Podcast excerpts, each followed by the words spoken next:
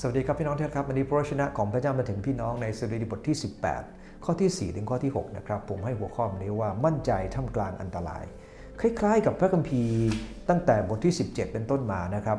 ดาวิดเองมีความมั่นใจว่าพระเจ้าทรงช่วยเหลือเขาท่ามกลางอันตรายถ้าเราอ่านในข้อที่ผ่านมาเราจะรู้ว่าพระเจ้าทรงเป็นพระศิลาเป็นโล่เป็นป้อมปราการเป็นที่ลี้ภัยและในวันนี้จะพูดถึงในข้อที่4ถึงข้อที่6ก่อนจะพูดในวันนี้อธิษฐานด้วยกันครับข้าแต่พระเจ้าขอบคุณพระองค์เจ้าที่พระองค์ทรงให้ข้าพงหลายมีความมั่นใจท่ามกลางอันตรายเสมอขอบคุณพระองค์เจ้าข้าพงหลายไม่ได้ชอบอยู่ในอันตรายแต่ขอพระองค์เจ้าประทานความสงบใจกับข้าพงหลายท่ามกลางอันตรายดังพระคัมภีร์ในวันนี้อธิษฐานในนามพระเยซูเจ้าอาเมนผมอยากจะอ่านนะครับสายมัจจุราชล้อมข้าพระองค์ไว้กระแสแห่งความหายนะท่วมทับข้าพระองค์สายใยของแดนผู้ตายพันตัวข้าพระองค์บ่วงมัจจุราชปะทะข้าพระองค์ในยามทุกข์ระทมใจข้าพเจ้าร้องทูลขอความช่วยเหลือจากพระเจ้าของข้าพเจ้าจากพระวิหารของพระองค์พระองค์ทรงสดับเสียงของข้าพเจ้าและเสียงร้องข้าพเจ้าไปถึงพระกันของพระองค์ในพระคัมภีร์ตอนนี้นะครับข้อที่4ข้อที่5ทำให้เราเห็นภาพหายนะที่กำลังมาถึงในท่ามกลางปัญหาเนี่ย3เรื่องด้วยกันแล้วขอบคุณพระเจ้าในภาพแรกนะครับก็คือภาพที่ดาวิดเหมือนกับอยู่ในน้ำและมีสาหร่ายมาพันตัวเขาหมายความว่าเขาดิ้นยังไงก็ไม่หลุดจากสิ่งเหล่านี้ดาวิดกำลังบอกว่าสายมัจจุราชล้อมข้าพระองค์ไว้มันไม่ใช่แค่น้ำครับเมื่อตกมาในน้ำแล้วเขายังโดนไม่รู้อะไรอยู่ข้างใต้ในน้ำคอยลัดเขาจนไม่สามารถจะลุกขึ้นมาได้เราขอบคุณพระเจ้าวันนี้หลายๆครั้งเราเองนั้นพยายามจะหนีพ้นจากปัญหาแต่มันเหมือนกับมันลัดเรายิ่งขึ้นภาพที่2ครับในบทที่18ข้อ4ยังพูดถึงภาพของชาติอ่านในแคทอลิกนะฮะได้บอกว่าเกลียวคลื่นแห่งมัจจุราชห้อมล้อมข้าพเจ้ามันหมายถึงสายน้ำที่เชี่ยวกรากที่เข้ามาอยู่รอบตัวเราวันนี้ในหลายครั้งทีเดียวที่สายน้ำแห่งความตายหรือสายน้ำแห่งปัญหากำลังท่วมท้นเหนือเรานึกถึงภาพของเวลาที่เกิดคลื่นสึนามิเกิดขึ้นหรือภาพของน้ำป่าไหลหลากเนี่ยนะครับยากจะหลบหนีได้แต่เราขอบคุณพระเจ้าครับเราขอบคุณพระเจ้าเพราะว่าในท่ามกลางปัญหานั้น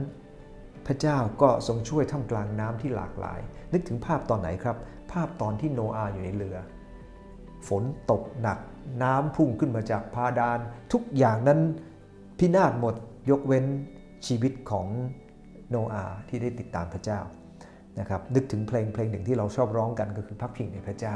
นะฮะมันเป็นเรื่องที่จำเป็นกับเราที่เราจะต้องเจอกับปัญหาถ้าไม่เจอปัญหาคงไม่ใช่ชีวิตของคนเราแน่นอนอันที่3ก็คือภาพของบ่วงนะฮะบ่วงนั้นเอาไว้ทำอะไรครับบ่วงเอาไว้ดักสัตว์ตรงนี้บ่วงมัจจุราชปะทะข้าพระองค์หมายความว่าคำว่าปะทะข้าพระองค์หมายความว่าตอนนี้เขาโยนบ่วงมาใส่ละโดนลัดเรียบร้อยแล้ว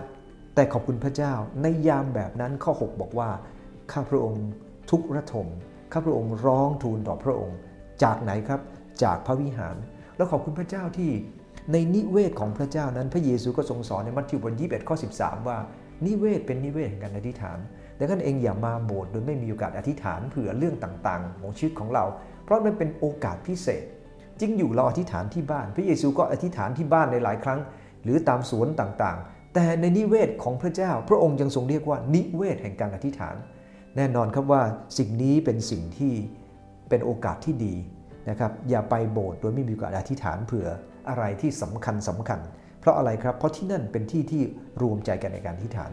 เอาล่ะครับวันนี้พูด3ภาพด้วยกันท่ามกลางอันตรายภาพแรกเป็นภาพของสาหร่ายที่ดึงเรานะครับเป็นภาพของน้ำที่ทับพัดมาท่วมทับเราและภาพของบ่วงที่กำลังรัดตัวของเราแต่ขอบคุณพระเจ้าไม่ว่ายังไงก็ตามขอให้มีความมั่นใจในความทุกข์ระทมใจพระเจ้าทรงสดับฟังเสียงของเราอธิษฐานด้วยกันครับพระองค์เจ้าข้าในหลายครั้งที่สายใยแห่งมัจจุราชความทุกข์ที่มันเข้ามามันหนักมากความผิดความบาปหรือปัญหาที่เข้ามาทำให้ข้าพเจ้าไม่สามารถจะดิ้นรนไหวแต่ขอบคุณพระเจ้าที่พระองค์ทรงสัญญาข้าพเจ้าว่าพระองค์ทรงฟังเมื่อข้าพเจ้าได้ร้องทูลต่อพระองค์ด้วยความจริงใจขอเมตตาข้าพเจ้า